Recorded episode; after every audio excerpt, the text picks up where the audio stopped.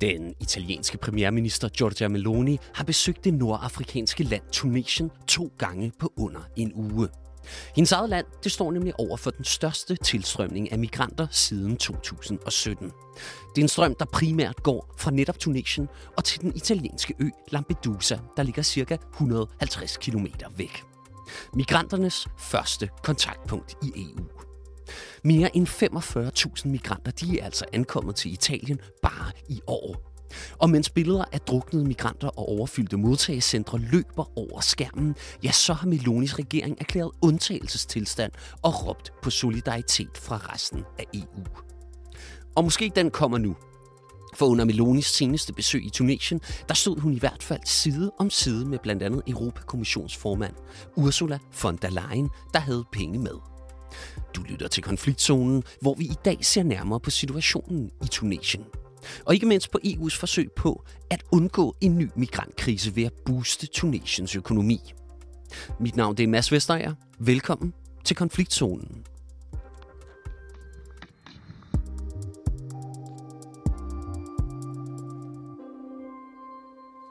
Og så kan jeg byde velkommen til dig, Christina Nordvang. Tak. Du er udlandsjournalist hos Dagbladet Information og har tidligere boet i Tunesien. Altså, vi hører nu, at øh, EU er klar på at støtte Tunesien økonomisk. EU overvejer således at sende en enorm pengesum på ikke mindre end 1 milliard euro i Tunesiens retning. Hvordan har tuneserne egentlig reageret på den udmelding? Jamen, hvis vi tager øh, lige kort Tunesiens præsident først, Kaiser som øh, Meloni og von der Leyen jo mødtes med, så er der ikke sådan kommet et klart svar fra ham endnu om, hvordan han forholder sig til den konkrete pakke, men han har slået fast øh, af flere omgange øh, de seneste par dage, at han ikke vil være Europas grænsevagt eller have et modtagercenter for migranter eller lignende. Så helt hvordan øh, den øh, konstellation skal ende, det øh, lader vente på sig. Men hvis man så ser på de reaktioner, som øh, der er fra nogle af de tunesere, som jeg er i kontakt med, så er de ikke øh, egentlig super imponeret over denne pludselige hjælp fra EU. Og det hænger sammen med, at de mener, at det udstiller, at EU kun kommer med økonomisk hjælp, nu må, hvor man vil have Tunesien til at holde migranterne væk fra Europa. Og så mener de, at der er noget hyklerisk i, at øh, kommissionsformand Ursula von der Leyen står og taler om menneskerettigheder og beskyttelse af migranter i, i søndags under mødet med præsidenten, men ikke evne, nævner med et eneste ord, at der er aktivister og oppositionsmedlemmer i Tunesien, der bliver undertrykt af præsident Kais Said. Og øhm, så det faktum, at han faktisk også selv har spillet en, øh, en rolle i den voksne migrantstrøm mod Europa, vi har set de sidste par måneder. Øhm, I februar der holdt han en tale, hvor han kom med ret hadefulde ytringer mod migranter, der opholder sig i Tunesien. Og det dømte flere øh, som racistiske, og det ledte faktisk til, at der var nogle migranter fra landet syd for Sahara, der efterfølgende blev udsat for chikane og vold og blev smidt ud af deres lejligheder i Tunesien og øh, fik opsagt deres øh, sorte job, som de havde i nogle tunesiske hjem og sådan noget. Øh, og det fik nogen til at tage mod Europa. Så øh, der er nogle tunesere, der mener, at det får EU til at fremstå ret øh, utroværdigt. Altså baggrunden for den finansielle pakke på omkring 1 milliard euro er blandt andet, at Tunesien befinder sig i en alvorlig økonomisk krise. Hvordan er Tunesien egentlig havnet i den situation? Jamen, det har der ligesom været optræk til i, i et par år nu, og der er flere faktorer, der har gjort, at Tunesien står et, et virkelig svært sted. Altså dels så blev landets økonomi, ligesom mange andre steder i verden, virkelig ramt af coronapandemien, fordi der blev lukket helt ned for turismen, som har stor betydning for landets økonomi, og så har der jo været krigen i Ukraine, som har ført til stigende fødevarepriser og benzinpriser, og så har Tunesien så her for ikke øhm, fornyet sit lån med Verdensbanken fordi præsidenten ikke øh, vil acceptere de krav, som Verdensbanken stiller i forhold til at indføre nogle bestemte øh, reformer. Øhm, og det er også øh, det pres, som EU prøver at lægge nu, når de kommer med det her tilbud om den her pakke, at der er også et, et indirekte krav om, at Tunesien altså skal få afsluttet forhandlingerne med Verdensbanken, øhm, som lige nu ligger i dvale. Og øh, hvilke konsekvenser har den økonomiske krise egentlig for befolkningen i Tunesien?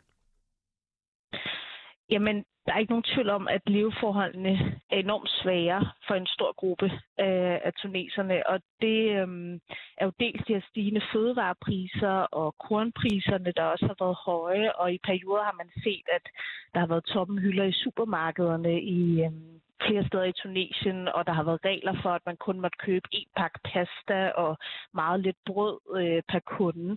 Og derudover så har, øh, er det blevet endnu vanskeligere for folk at finde et arbejde. Ungdomsarbejdsløsheden lå sidste år på 37 procent, og det er også derfor, at man de sidste par år har set, at tunesere er begyndt at fylde mere i statistikken over mennesker, der kommer til Italien, eller forsøger at komme til Italien over Middelhavet. Jeg lavede selv en reportage for nu det to år siden, hvor jeg var på øh, patrulje med den tunesiske kystvagt. Og allerede dengang, der mødte jeg en del tunesere, der havde forsøgt at komme med, øh, mod Europa, men så var blevet fanget af kystvagten og bragt tilbage. Og det er ikke længere kun helt unge mænd, der tager afsted, som det ellers før har været, har været tendensen. Nu er det også familier og folk fra middelklassen, der søger væk, øh, fordi de ikke ser nogen muligheder i, i landet, fordi den økonomiske krise virkelig har konsekvenser for dem. Og altså ifølge EU's grænseagentur Frontex, så er antallet af forsøg på at rejse fra Tunesien næsten tredoblet i forhold til sidste år. Hvorfor er det lige Tunesien, som øh, står med de mange migranter egentlig? Jamen, det har øh, dels noget at gøre med, at tidligere har man set, at det meget har været Libyen, der har været det primære sted i Nordafrika, hvor folk har forsøgt at komme til Europa fra. Men det har ændret sig, og det er blandt andet fordi, at den libyske kystvagt øh, i høj grad er blevet styrket med eksempelvis penge fra netop EU. Øhm, og der er stadig mange migranter i Libyen, øh, og også stadig nogen, der forsøger at komme med både øh, mod Europa, men nu bliver de oftere skubbet tilbage af kystvagten, øh, hvis de forsøger at komme afsted. Og det er de her så, såkaldte pushbacks, som mange NGO'er i flere år har kritiseret for at være inhumane og en krænkelse af menneskerettighederne. Øh, men fordi det er blevet sværere at tage fra Libyen, så har flere søgt mod øh, Tunesien, og det er jo sådan en ret naturlig øh, ting med migration, at forsøger du at stoppe den et sted, men uden at løse roden til, hvorfor folk vil væk. Så vil den blot bevæge sig til et andet sted, og Tunesien er naboland til Libyen, så derfor har flere folk søgt derhen. Men det er vigtigt at sige, at det er ikke fordi, der pludselig er enormt mange migranter i Tunesien. Altså, de har været der i en del år, øhm, og har forsøgt at arbejde øh, sort, altså ulovligt, og få en form for stabil tilværelse der. Men det har været svært for rigtig mange, øhm, fordi den økonomiske krise også har ramt øh, dem. Og det er så også ja, en af grundene til, at man ser flere øh, tage afsted nu. Og så er det også vigtigt at have med, at, at det også spiller ind med, med den øh, måde, øh, præsident Kajsa har i talesat, øh, hvordan migranter skal modtages og sådan, øh, øh, integreres i det tunesiske samfund. Øh, at det har ligesom været med til, at, at mange ikke har, har følt, sig, øh, følt sig velkommen i landet. Hvor stort et problem er det egentlig for tuneserne, at øh, migranterne de samles netop der?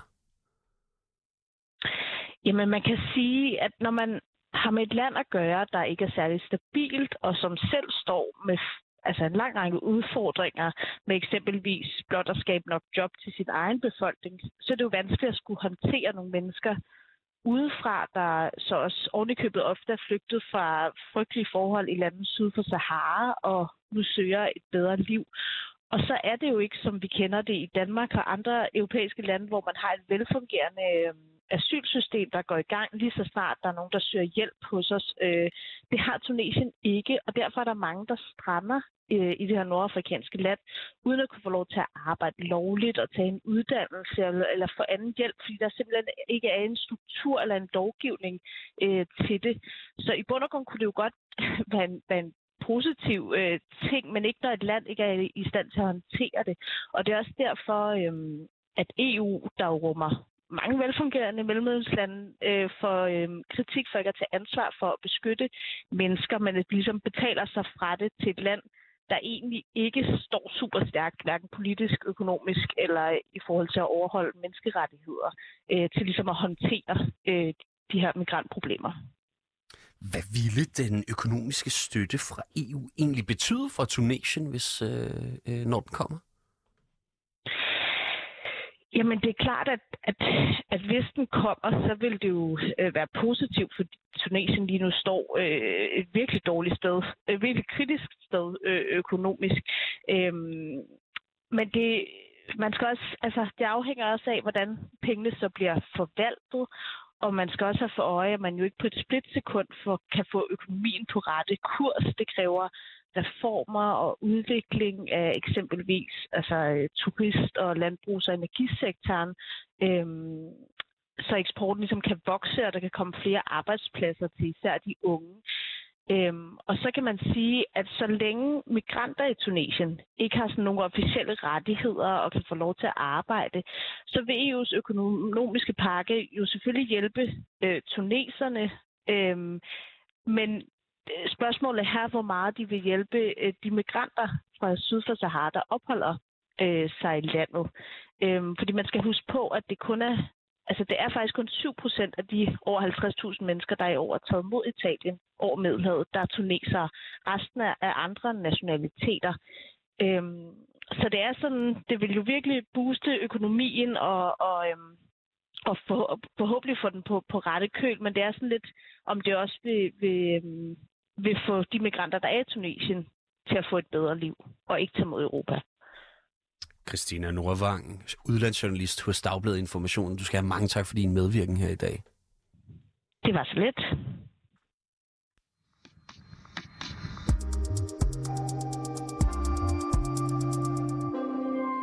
Og så kan jeg byde velkommen til dig, Jakob Langvad. Tak skal du have. Du er 24-7's EU-korrespondent og med os fra Bruxelles. Og sammen med dig, så skal vi se nærmere på den europæiske hjælpepakke til Tunesien og på EU's interesser. For søndag der besøgte Europakommissionsformand øh, Ursula von der Leyen nemlig Tunesien sammen med Italiens premierminister Giorgia Meloni og den hollandske premierminister Mark Rutte. Og på et pressemøde, der sagde von der Leyen sådan her om besøget. Against the backdrop of global uncertainties, it is in our common interest to strengthen our relationship and to invest in stability and prosperity. And this is why we are here. And this is why we're working with Tunisia on a comprehensive package. Jakob Langvad, altså, hvad inkluderer den her pakke egentlig?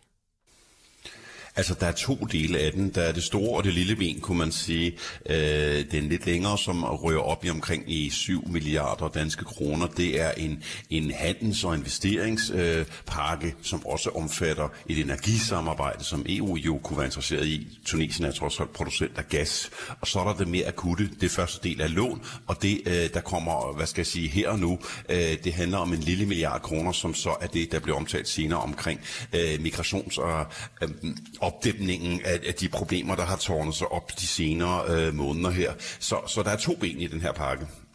Og hvornår træder den så i kraft?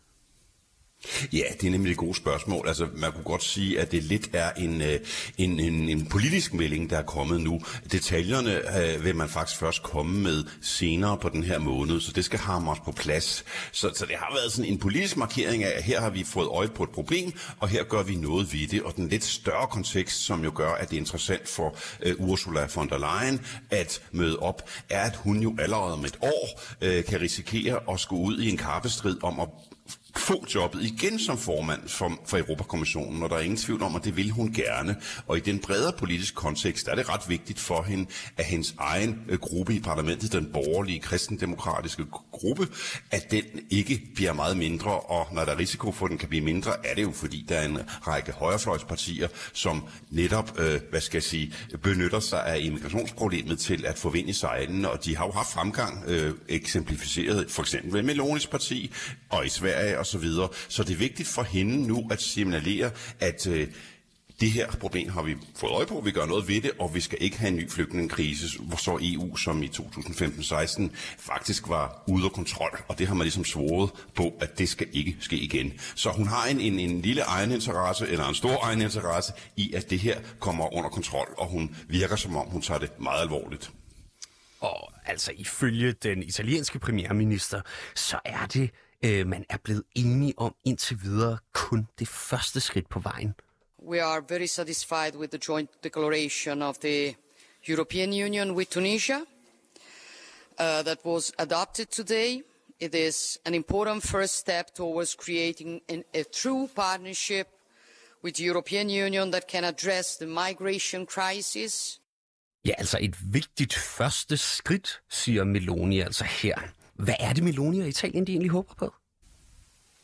Jamen, altså, Meloni er jo også blevet valgt øh, for ikke så længe siden netop på en, et program om, at hun vil gøre noget ved migrationsproblemet, som Italien jo har oplevet øh, mere massivt end mange andre lande de senere år. Så det er klart, at hun også som politiker gerne vil signalere over for sin egen befolkning, at hun får leveret på den her dagsorden. Som sagt kender vi ikke helt alle detaljerne endnu, men italienerne føler sig jo i den grad i første øh, linje eller i frontlinjen i forhold til problemet, og man har jo erfaret i EU-sammenhæng, at der ikke altid er så meget hjælp at hente fra resten af EU, altså hele den debat, der har kørt de senere år om omfordeling, solidarisk omfordelinger og flygtninge osv., det er jo ikke rigtig blevet til noget, så man er godt klar over fra Italiens side, at man kommer til at tage øh, trykket i første omgang, ligesom grækerne også gjorde det under immigrantkrisen. Så altså det EU har i gang i lige nu, og som hun selvfølgelig støtter, er lidt en gentagelse af den model, man lavede med Tyrkiet, hvor EU betalt Tyrkiet for at holde på flygtningen, og selvfølgelig også finansieret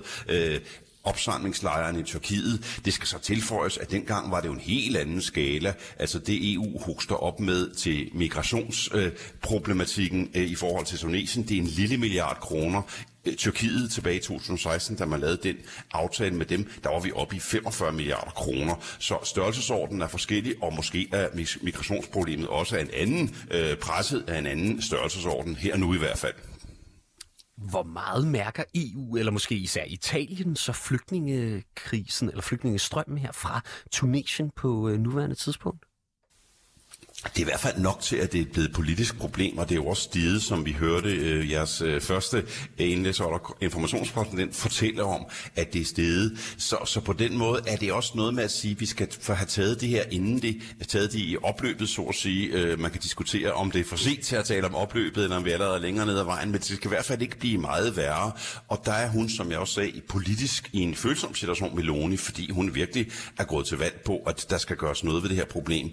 Og der er en opinion i Italien, der ikke rigtig vil finde sig i, at det kommer ud af kontrol igen. Så på mange måder er, det et problem, som skal tøjles, og i hvert fald skal det signaleres, at man gør alt, hvad man kan fra politisk side til at forholde sig praktisk og øh, til det. Og det er jo så en, en meget fornuftig idé om at lave det samarbejde med øh, Tunesien, øh, som er lige på den anden side af Middelhavet, og øh, som ja, øh, hvor informationskorrespondenten også sagde, altså der er jo en vis portion af kynisme i det. Øh, EU har haft samarbejde med alle Middelhavslande i forskellige grader de sidste 30 år, øh, og det har altid været en del af dagsordenen at øh, prøve at hjælpe dem økonomisk øh, for blandt andet at dem op for migration. Så, så det er ligesom, at nu øh, bliver problemet større, og så rykker vi ind med en ekstra pose penge. Så øh, det er praktisk øh, samarbejde, hvor EU har en betragtelig egen interesse i det også.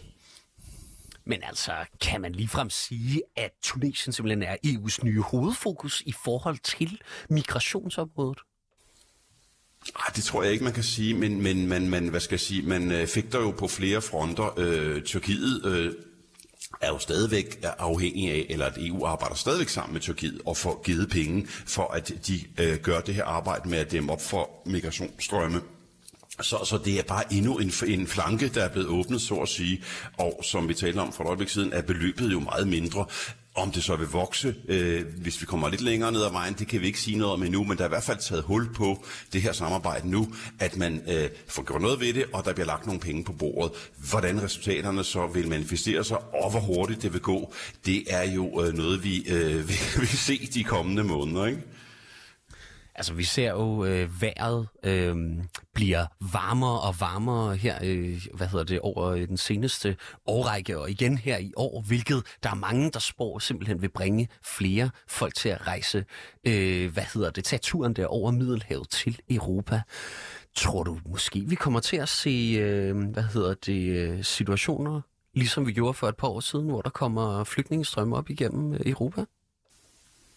Det kan jo slet ikke udelukkes, at, at det kan ske, så det er jo også en, hvad skal jeg sige, den langsigtede tanke med EU's øh, plan omkring det her, at man vil have nogle strukturer på plads og et samarbejde i stand, hvor man øh, får taget de her middelhavslande, øh, der ligger øh, lige over for EU, øh, lidt i ed på, at de skal være en del af løsningen i det omfang, de kan og vil. Vi har også set, at italienerne har gjort det med Libyen, øh, et krigsherret, kaotisk land, øh, at de trods alt lykkedes dem et stykke af vejen at få noget øh, samarbejde sat op der. Så det er et, hvad skal jeg sige, et, en strategisk fokus fra EU's side, at man skal have de her øh, frontlinjestater på den sydlige øh, Middelhavskyst til at gøre noget ved det her problem, fordi det risikerer at blive værre på sigt. Når det er sagt, så er der jo nogle, nogle myter omkring migration, og man formoder, at alle øh, klimaflygtninge vil vende nordpå, men der er også en meget stor intern migration i Afrika, som man nogle gange glemmer lidt, at den, de store strømme er faktisk mellem landene.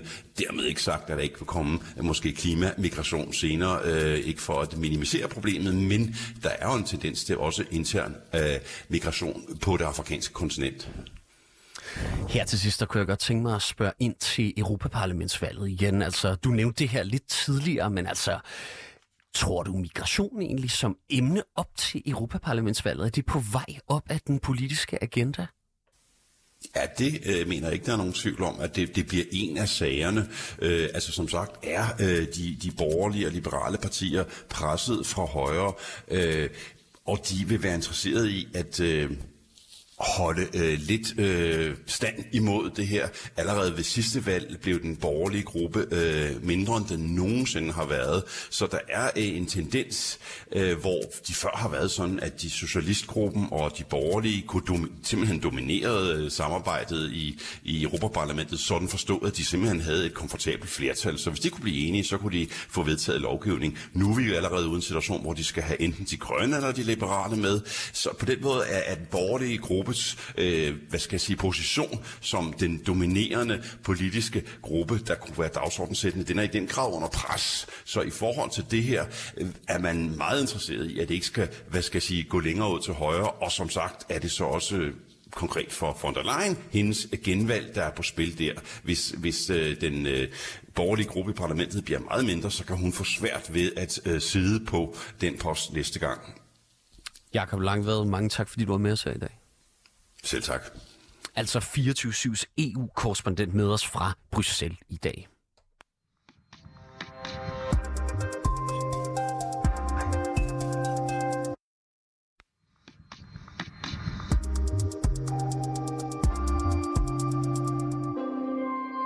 Du har lyttet til dagens afsnit af Konfliktzonen. Vi er 24-7's udenrigsmagasin. Mit navn det er som sagt Mads Vesterager, og holdet bag programmet det er Christine Randa og Sofie Ørts.